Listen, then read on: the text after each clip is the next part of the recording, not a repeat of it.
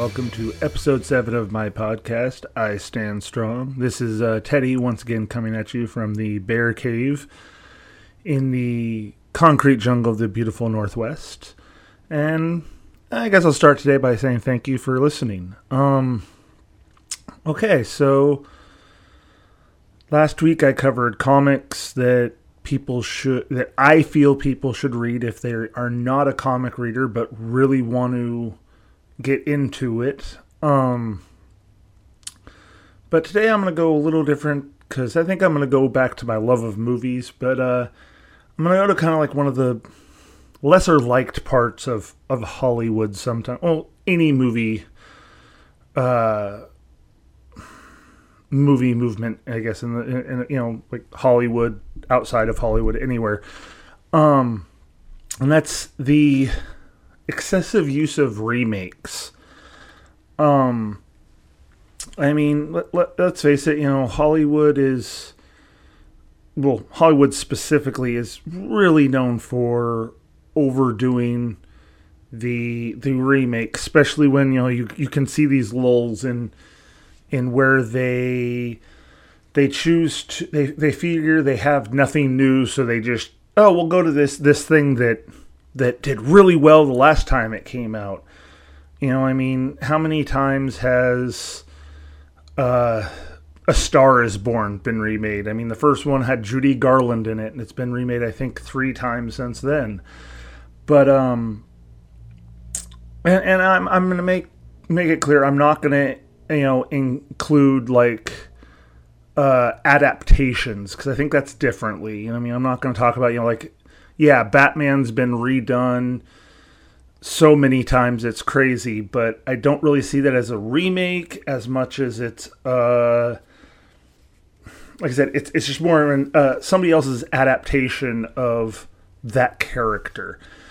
Um, yeah, so I'm going to focus more on, like I said, the the the need to have to remake a movie because they don't have any new ideas. I guess, which is to me is bullshit. There's always new ideas out there that, but there's just a lot of them that these studios won't give a chance to.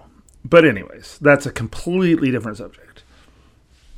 So um, I think I'm going to start in my my favorite my favorite spot, and that's kind of just go to why does Hollywood tend to tend to like to do remakes? I mean, what what's the appeal there? Is it just the money grab that I feel it is, or is it, or is there something else there? Is it just you know it's it's easier to do a remake because you don't have to do redo a you don't have as much of a script to write, or I I, I don't know. I mean you know, it's I mean, especially nowadays we're we're seeing, you know, seeing a deep. I guess we're not seeing too many of them right now, but there was there was a big movement there for a while where I mean, you know, God, we had you know remakes of everything. I mean, there's and the I don't know. It, it's kind of a tough one because to, to me, like I said, I feel it's just a money grab. They don't have the they don't have any new ideas they want to take a risk on. So they take something from their backlog and be like, "Hey, we'll just throw this at some director. Sometimes a good director, sometimes it's a director just looking for their start. And they, you know, they remake a movie, you know, with minimal changes really for the most part.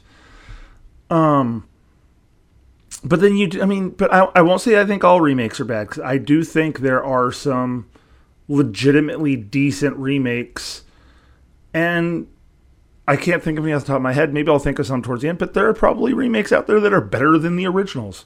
Actually, just thought of the perfect one.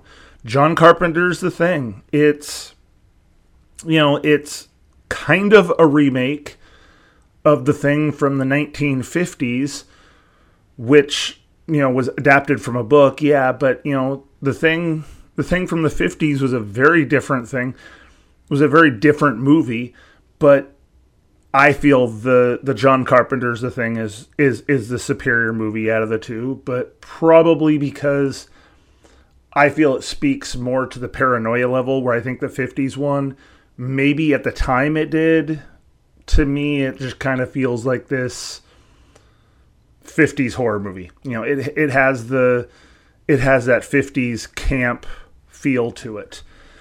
Um, but, but yeah, so uh, I guess like you know, I guess I'll go to like you know some of my favorite movies that have been remade and have just you know essentially ripped my soul out to some extent.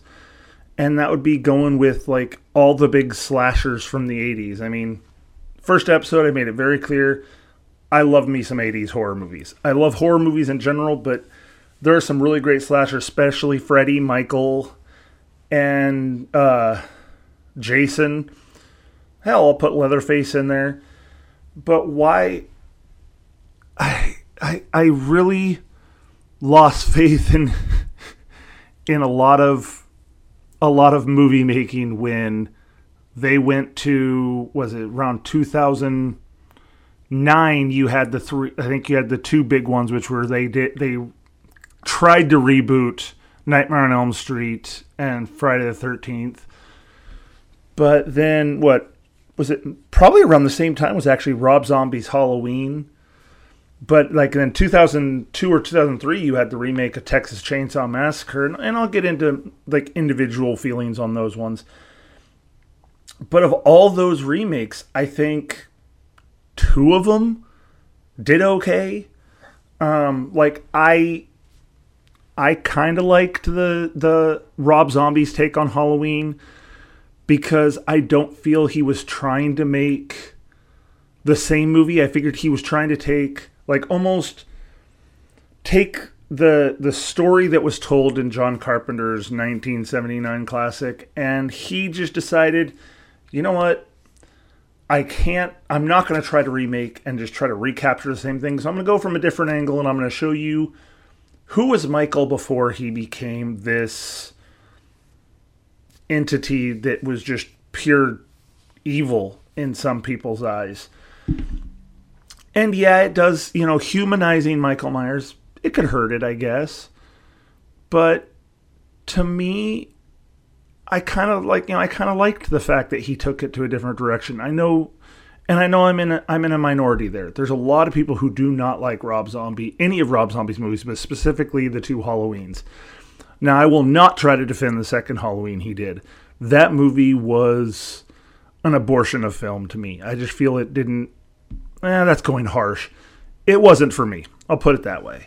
It just I, I felt he dropped the ball with that one. But his take on Michael being, you know, this kid from a broken home with a horrible stepfather. But there is something a little off, and you got to wonder is it, was it always there, or is it a product of where, you know, the nature versus nurture argument? Was he, did he become what he became because of his upbringing, or was that always going to happen? Because they kind of hint both ways. I mean, yeah, he's in this really fucked up, you know, household but then they make it pretty clear he's been torturing animals. So, but they never really declare which one happened first. Um. So yeah, I, I, I like Rob Zombie's Halloween. I don't think it's a perfect movie. I don't think it's anywhere as great as the original. Um, but I think it does it does something different that makes it unique and at least rewatchable. Um, I really wished he would have taken a little more from from John Carpenter's playbook and dialed back the, the need for the gore because to me, you can do way more leaving stuff up to the imagination than you can showing everything. Um I mean if you if you look at the the 79 version of the John Carpenter's version of Halloween, there's not a whole lot of just all out blood in it. I mean, yeah, you have violence, but a lot of it's not shown. It's more implied, which almost makes it worse. Which, you know, that could go into um that can lead into my my take on the Texas Chainsaw Massacre re- redo in um 2003, which I think they got a great cast for. I mean, R. Lee Ermey play just loves chewing the screen in that one as the the father slash sheriff. Um, I feel Jessica Biel puts on a pretty good. I feel like everybody in that cast put on a decent performance at least, but the big difference between the two, other than they gave a little more to Leatherface in that one, you know, building the whole thing of, you know, he had a flesh eating virus or whatever, or some disease, so his, his face was deformed or whatever. And they they tried to give him thing, but they really dialed back on that, which was probably for the better. But then I really feel the big thing that hurt that 2003 one though was once again they leaned into it and just put so much gore on screen instead of letting it just be up to the imagination. I mean, if you watch the original original Texas Chainsaw Massacre, you have a lady get thrown up on a butcher hook, but you never see the butcher hook into her skin. You just see him hoist her up and you know what's happening. You never see it other than like the last 20 30 minutes of that movie where you have you know the the scene around the table and it's just completely gross you really don't see a whole lot of nasty nasty stuff i mean most of it's just really implied letting your mind fill in the, the gaps in there and that makes it so much more disturbing um and I've rewatched I rewatched the Texas Chainsaw Massacre because uh, me and a couple buddies have a, a a group where you know we've only done so far only done the one movie, but we get together, try to get together once a month and watch a horror movie together. And um, it was one of my buddies' picks, and he wanted, so we drew it a hat and ended up being Texas Chainsaw Massacre remake. So we got together and watched it, and I enjoyed it more the second time I saw it than I did. I remember when I first saw it, I'm like, yeah, this is this is bad. You know, this this shouldn't have been made. But then you know this time around like i could appreciate the little things they did different you know there were little things they did that you know really kind of built it up. Like i like the fact that they built up a little more relationship between the people in the, the van because i really feel the the original one from the 70s they really didn't give you much of a build to the relationships. It's been a while since i've seen it because that one did kind of disturb me a little bit but um, so maybe I'm wrong there, but it seemed like they really played up the relationships better in this one. And then, like I said, R. Lee Ermey.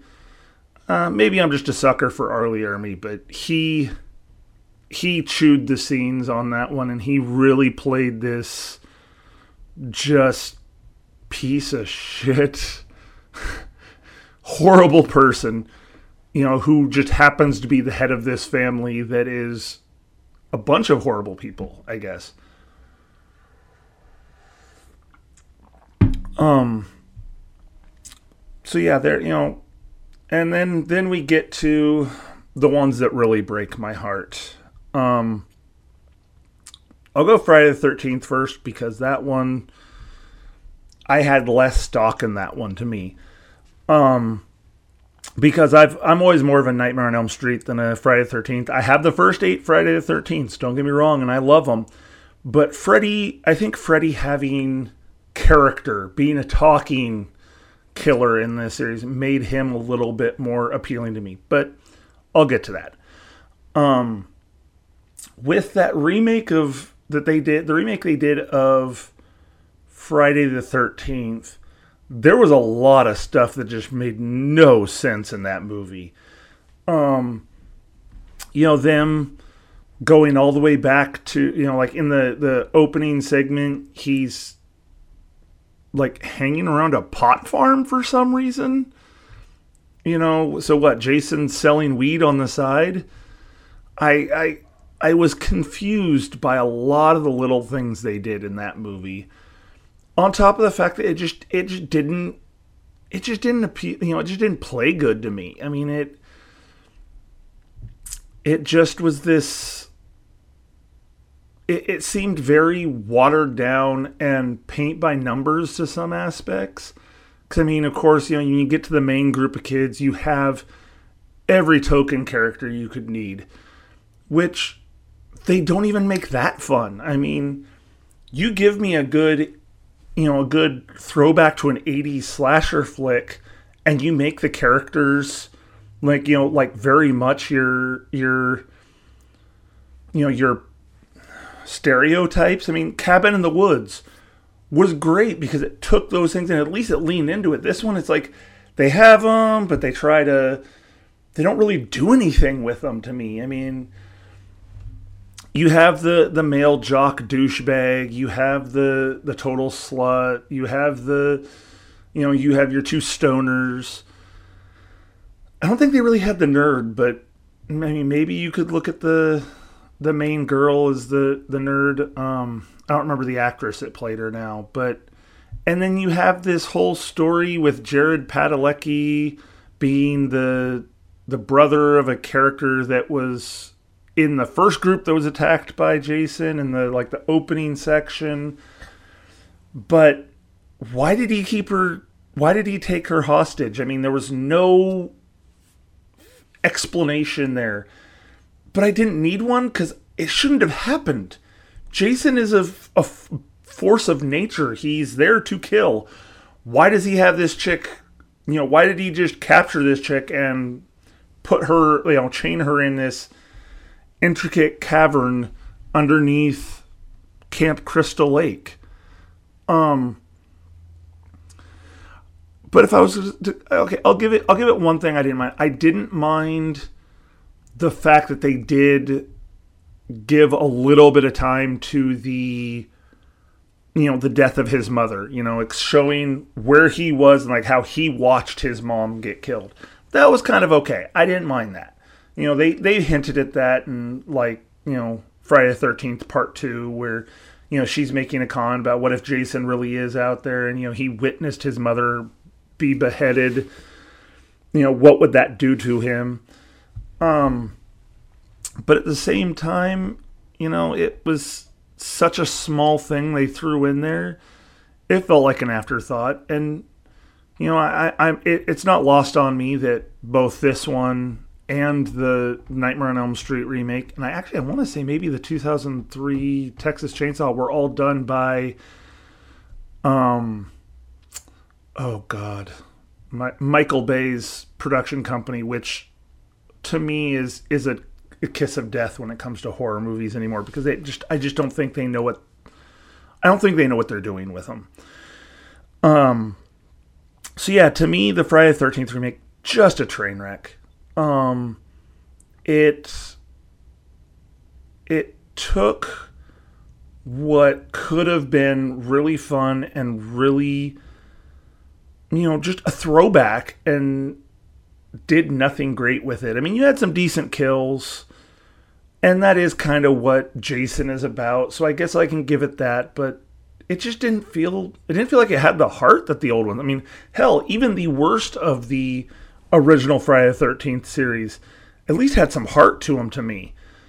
Um, God, and now it comes to my the the one that hurts me the hardest. A Nightmare on Elm Street. The movie was bad. Um, horribly paced, you know, completely front loaded with kills. It did some decent stuff. Like I think, you know, I, I try to find a shining a shining moment in everything, and I think in this one to me it was I liked the way Jackie Earle Haley took the character Freddy, but I also knew he had an uphill battle. There was no way he was going to take that character and not be compared to Robert Englund. Robert Englund is always going to be Freddy. No matter who you put in that makeup, they are always going to be compared to Robert Englund. and there's nobody going to be able to do it better. He is he is Freddy Krueger. But I feel that he did his best with an uphill battle, and I think he was the part that really kind of made that movie somewhat decent, like even somewhat watchable to me. And I've rewatched a couple of these you know, rec- more recently, like you know, the Nightmare on Elm Street and the Friday Thirteenth. I found them both on. I think it was like HBO Max, and I turned them on just just out of curiosity to see if they'd play better to me, and neither of them really did. But I really think that Jackie Earle Haley did a decent job as far as playing a different Freddy, but at the same time, he he did it with a horrible script. Um I think what kills me the most with it was, you know, it it did, you know, it went definitely went into the fact that, you know, something that the the original movies just kind of implied, and that's the fact that he was a full on child molester, not just a child killer. Um, and that that made it a little darker, but I also think that kind of, to me, that somewhat hurt it. But I think what really hurt that movie to me was how much they put like all the deaths in the first like it seemed like in the th- first 35 45 minutes. And the last 45 minutes then becomes just nothing but them you know doing doing all this exposition as was Freddy a good person? You know was he falsely accused and killed for no reason by the families? And I don't know. It just kind of it felt really badly paced because of that you know it's like you get all the good stuff out of the way, and now you're just going to sit here and watch them almost do a, a mystery where they're trying to figure out if Freddy was, you know, was like, uh, was falsely accused. And you had some good actors playing like the parents, which is another thing that kind of sucks. I mean, like, I, I love me some Tom Clancy. I think he's a great actor. He, I think he does a good job with whatever you put him in. Um, and then um, oh god, I might be wrong on her name, but I think it was Connie Britton played Nancy's mother, and I thought, I thought she did a decent job. But they were still missing. Once again, it was missing that heart. It was missing what made that great to me. Um, I guess with that, that kind of wraps up. You know, I, I don't want to harp on how bad those you know how how how bad I feel. One, I can't really put the words into it to some extent, but um, but then you know another another aspect of the remake. I'll go to this one, and it does kind of fit in with horror, and that's the what early two thousands we had the movement of hey look this this horror mo- this ghost movie did really well in Japan or you know another Asian country. Let's let's remake it. Amer- let's Americanize it and remake it you know, The Ring, The Grudge, Dark Water, Pulse, One Missed Call, The Eye. All these were movies that were made in the East, and they did well, and they were then translated and Americanized. And the few that I've seen of the original, like, you know, Japanese version or J horror is what they, they came to call it, you know, that real atmospheric thing, they did, the Americanization of them hurt those movies. Like, I like Naomi Watts, and the first time I saw The Ring, it worked for me. But after seeing the original version from Japan, that movie was bad. It did not capture what that movie could be. And I was inspired to go back and watch the Japanese one because I um, I recently found another podcast that any horror fans out there, it's a great one called Evolution of Horror. And right now I'm in the middle of like uh, they do blocks based on certain versions of ho- certain genres of horror. And they're doing ghost movies and they were talking about specifically uh, Ring and Ju-On the Grudge.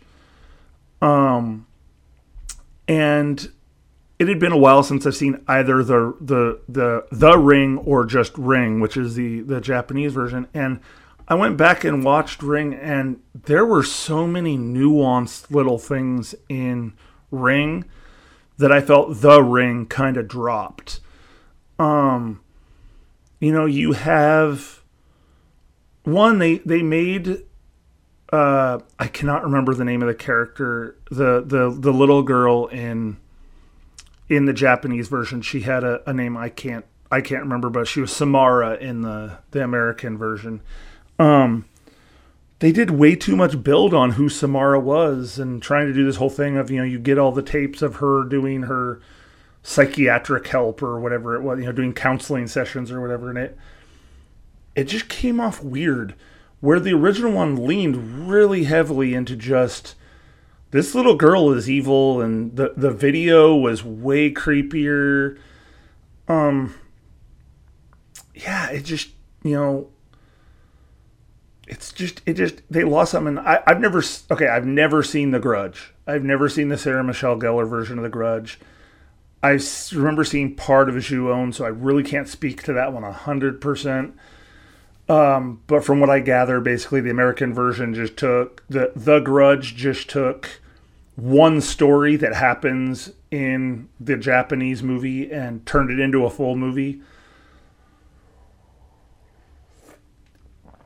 Um, but then you have uh, I remember another one that really worked for me. The one that worked for me though was Dark Water, and I've seen both versions, and I really liked the Jennifer Connelly remake of that one. But that one was one of the few ones where I feel that they they really kind of kept the atmosphere of a J horror movie in that one. Um, on top of the fact it's just a compelling story. I mean, this mother just trying to survive, she moves to this really crappy apartment building because it's all she has, it's all she can afford to, you know, take care of her daughter and her daughter, but being in this place also puts her daughter in a really great school. But her daughter has this friend that she keep like this imaginary friend she keeps talking about and there's all this leaking coming from the apartment upstairs but nobody lives in the apartment upstairs. Um so i mean it kind of gets it, it builds a lot better than like i felt the ring really did compared to what what the the japanese counterpart did um you know it's and I mean, it's I, I know people who who really like the, the Americanized versions. They weren't for me, and I get that. But I really feel remakes in general are lazy. But you know, whatever. Um. So yeah, you know, and that's that kind of speak. But if you think about it, that, kind of speaks to the the American thing of you know, it's like, hey, instead of trying to find our own thing, we're like, oh look, this is working over here. Let's take this and we'll just completely westernize it and then put it out and we'll make our money off the same movie. Why not just get a production company that you know buys the American rights to put it out in America, you know, get, buys the rights to put it out in America and do it that way instead of making a remake of it. I would have much rather seen and, and I'm not afraid of subtitles though either. So that's something that um that's something that I, I won't complain about. Is like I don't mind watching the sub reading subtitles to get a good movie. Um, hell, uh, Pan's Labyrinth and The Devil's Backbone are two two beautiful movies, and completely subtitled. Uh, Crouching Tiger, Hidden Dragon was the first movie I watched that was legitimately 100% subtitled, and although I do not own it because that movie is just kick you in the balls sad by the end of it. That movie is beautiful. Um but you almost don't need the subtitles at points in that one. You can t- like the the movie itself is telling the story where so you can miss certain s- sentences or something sometimes and still know what you're watching.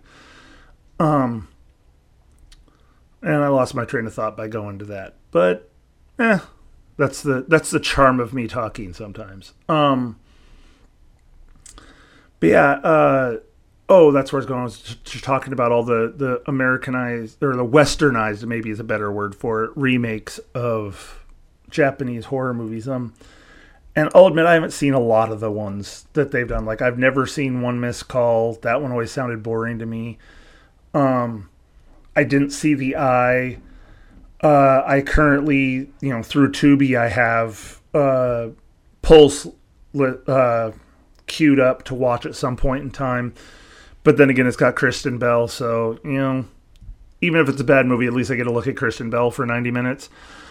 Um, but I, I think I'll start moving away from the horror movie remakes now because I mean that's that's just my my genre, so that's what I know the most about. But um, you know, I'll, I'll go to like one I mentioned at the beginning. You know, A Star Is Born. Um, I want to say there's been the original, like I said, was Judy Garland. I want to say there's three since then. I know I can think of two really easily, and that's one in the 70s with Barbra Streisand and Kris Kristofferson, which I've seen and I saw it a long time ago, and I remember it being decent, but I might have been too young to understand exactly what was going on in that movie. I don't remember. Um, and then of course more recently um, when i was still with my wife uh, she and a friend from work went and saw the one with lady gaga and bradley cooper and of course when it came out on blu-ray she wanted it so we bought it and she turned it on i watched it with her and it was a good movie. I i, I liked it. Um i really feel that the the sad per the the the true victim of that movie is Bradley Cooper's character, and I, I'm probably one of the few people who feels that way because I think you know he's this man who's just trying, you know, he's he is always true to who he is, and I really fe- don't feel the same about Lady Gaga's character in that one. I really feel, you know, she becomes big, all of a sudden she becomes this pop star when before she was this almost like, you know, outlaw country start almost. I mean, if you look at like, you know, the the first couple songs she does, they're not really poppy. And then all of a sudden she's doing this pop bullshit, which I get it. Lady Gaga, that's her style. And I can recognize her uh, her abilities. But at the same time, it's like, you know, she's doing this and he's almost trying to just kind of keep her grounded to what she was.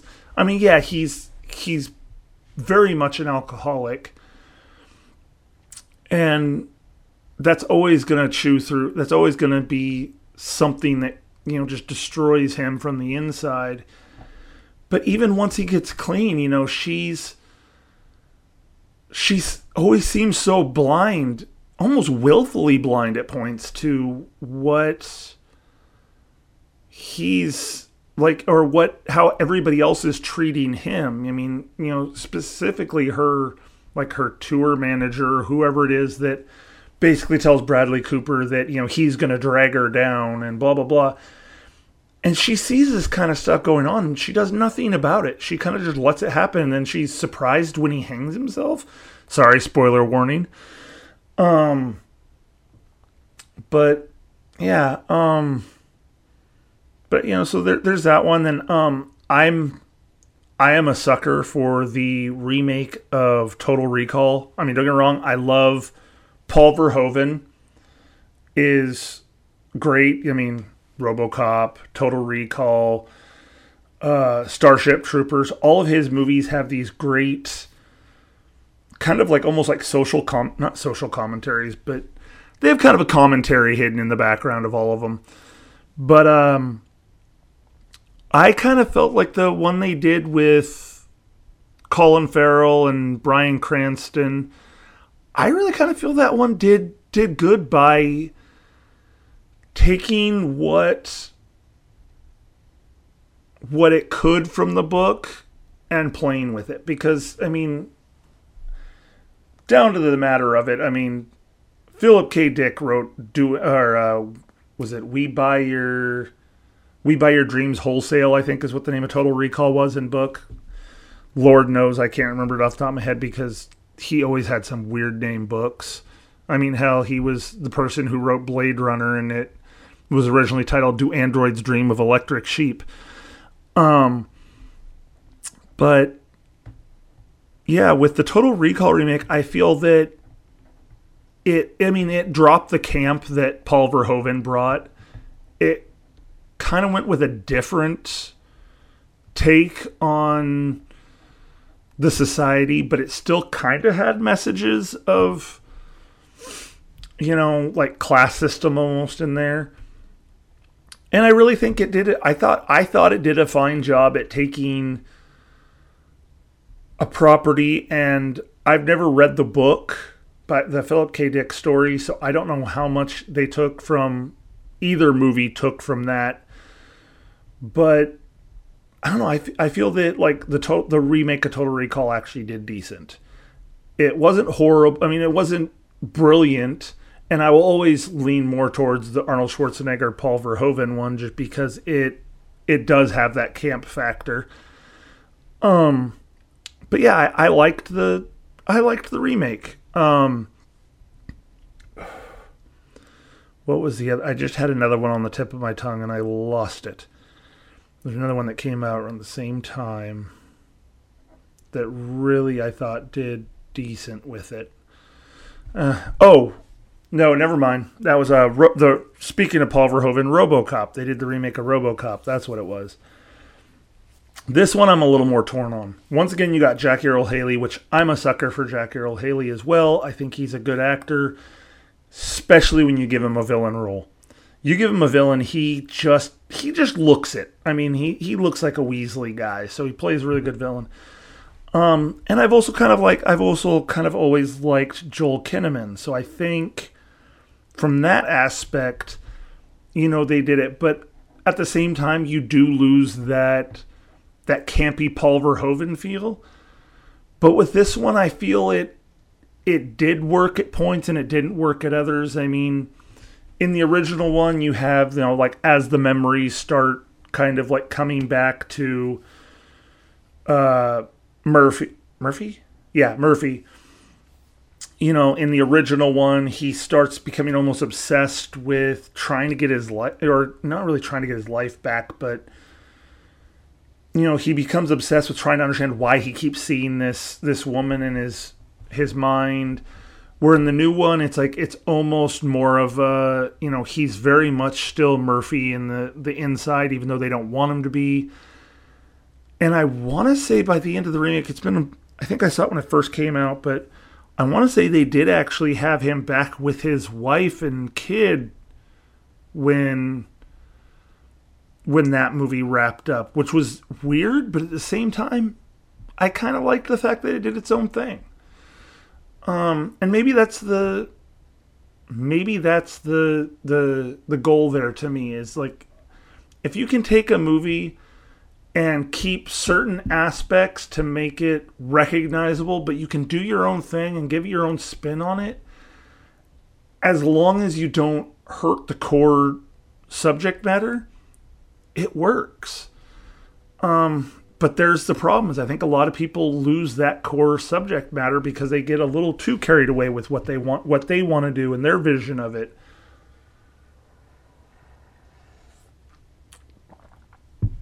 You know what I mean? I mean, yeah, once again I said this isn't a remake it but you know, I mean, it's the same as, you know, the Batman movies every time they redo them. I mean, how often now have we seen a Batman movie, but they everyone has their own distinct take on. I mean, the '80s Tim Burton Batman's, you had you know you had a Joker that was you know you got the backstory to the Joker, which I kind of liked. You know, but then again, it's Jack Nicholson, so why wouldn't you? But um, but you also get to you know you have a a little more of a a subtle haunting haunted back, you know, or uh, what's the word for it? Uh, Bruce Wayne is a little more subtle with the haunt, you know, the haunted, you know, how haunted he is by the death of his family. Where with Christopher Nolan, I mean, they pretty much come out and make Bruce like practically just like that's the only thing that they really want to talk about in that first movie to some extent is like how you know he feels responsible for his parents getting killed that night and I get it, but you know, subtlety plays goes a long way. Um, but anyways, you know, so I mean, it's that that's the core of it. You're doing a remake, you know, you got to put your own spin on it, but just keep the core subject matter and at least be smart about it. Um, Cause yeah, I could go for. I, I just realized I was about to go on a tangent all about the Batman, the Dark Knight movies, which would have just gone way too long. Um, that'll be another subject maybe someday. Um, yeah, you know, it's like I'm. You know, I, I guess I'll go to the. You know, you got remakes that like I still haven't watched the remake of The Stand. Um, I have Paramount Plus. Keep meaning to watch it. Just haven't gotten around to it. I mean, I loved the '94 miniseries, and that is a remake. And from everything I've heard, they kind of do a good job with this new one, but it almost seems like they're trying to extend it out more than one mini series, which I think is a problem because, I mean, with the stand, it was a, a finite story. I really don't think that's something that I'd try to extend out too much. I mean, it is a thick book, so they could probably play with more. But I mean, if you think about it, the original one, God, the original one was like essentially like four two hour movies So what an eight hour movie done over four nights. Where this new one they did 10 one hour episodes, so it's a 10 hour mini series somewhat. But from everything I've heard, like I said, it's it's extended out and they almost want to make another season of it. And I don't really know what I think of that. I mean, I'll wait till I actually watch it to say anything.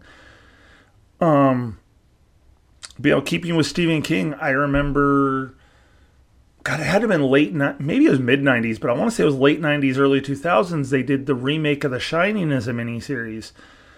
And I freely admit I'm probably in the minority here, but I actually thought the miniseries did a better job telling the Shining story than Stanley Kubrick's 1980 classic. And don't get me wrong, I love the 1980 movie. I just don't think it's the same story. Um, having read The Shining, it it totally changed it. I mean, I, and I really like the fact that you know Stephen King. I think Stephen King nailed it nailed it best with you know if you look at the two different adaptations of it it's um one of them is you know Stanley Kubrick's is this very cold movie. I mean, hell, it literally ends with Jack Torrance freezing in the snow, where the miniseries, which follows more of the book, you know, you get a little bit of a redemption out of Jack Torrance's character as he makes sure his wife and kid get out of the hotel before he allows it to burn basically knowing that this this hotel is will always be this um kind of this like you know this haunted you know this place where this evil dwells and needs to be stopped and so they they very heavily lean towards the fact that he intentionally almost doesn't take care of the boiler properly and allows it to over overheat and catch fire. Um, so you have this very hot and cold. And don't get me wrong, like I said, I love the Stanley Kubrick movie. It's it's brilliant in its build. It's brilliant with the performances. But if it wasn't called The Shining to me, it would be way better because it just doesn't feel like the same story where the the mini series they hit on a lot more of the the facts of the story to the the book itself to make it into what it should have been. Um. So yeah, I mean, and I realize I'm probably rambling here and just doing essentially a bunch of movie reviews, but hell, it's my podcast. I'm allowed to do what I want. Um. If you don't like it, don't listen. It's that easy. Um so yeah, I'm probably gonna wrap it here because I'm I'm running on fumes at the moment. I'm thinking about how to how to keep going with this one. So I will just say my thank yous once again to Spider for my artwork, and then instead of just giving names, I'm just gonna put it out there. Thank you to everyone who's been uh, a supporter of me and helping me get my motivation and uh, really my uh, my guts up to do this because I mean this is this is a big thing for me. Um, so yeah, thank you to all of them, and thank you for listening if you're still listening. Um, because you know you're, you know you're you're you're taking in my product, which I I gladly think. Um, and to that I will say, you know if you want to get a hold of me with uh, thoughts on my feelings on remakes, maybe you liked some of these remakes that I really thought were bad. Maybe you have a different perspective that will help me see something better in them. I don't know. So if you have any co- comments, questions, maybe you have a topic you'd like to, you know, like to hear discussed, you know, maybe you just want to write in and tell me hey, you suck. Whatever. Um, you can reach me at my email at standstrongcast at gmail.com. And oh, and then before I go, just one little uh what kind of asterisks I put uh, I need to put out there um, on my last episode. I missaid some things about some comics with Preacher. I was talking about a character that is like basically the the persona uh, persona of death, like basically death incarnate in the book Preacher, and I called him the Angel of Death. The Angel of Death is one name they do refer to him briefly as, but he's most notably known as the Saint of Killers. So there, I fixed that. I might actually get emails about that, about how badly I uh, messed that name up, and I have it coming. Um, the other small mistake I made was I said that I said the wrong name for the artist on Y: The Last Man. I said R.M. Guerra, who is a totally different artist. It was Pia Guerra, um, which I think on my show notes I did fix that, but still, um, I said it wrong on the podcast. So I'm going to just come out and say I did I was wrong on that one and fix it here. Um, R.M. Guerra did Scalped did do Scalped uh, artwork, and I think that's where I made the mistake. Was I think I just saw the name Guerra and it just R.M. Guerra popped in my head first. Um, but okay, with that, I am going to say have a great one, and I will talk to you on the next episode.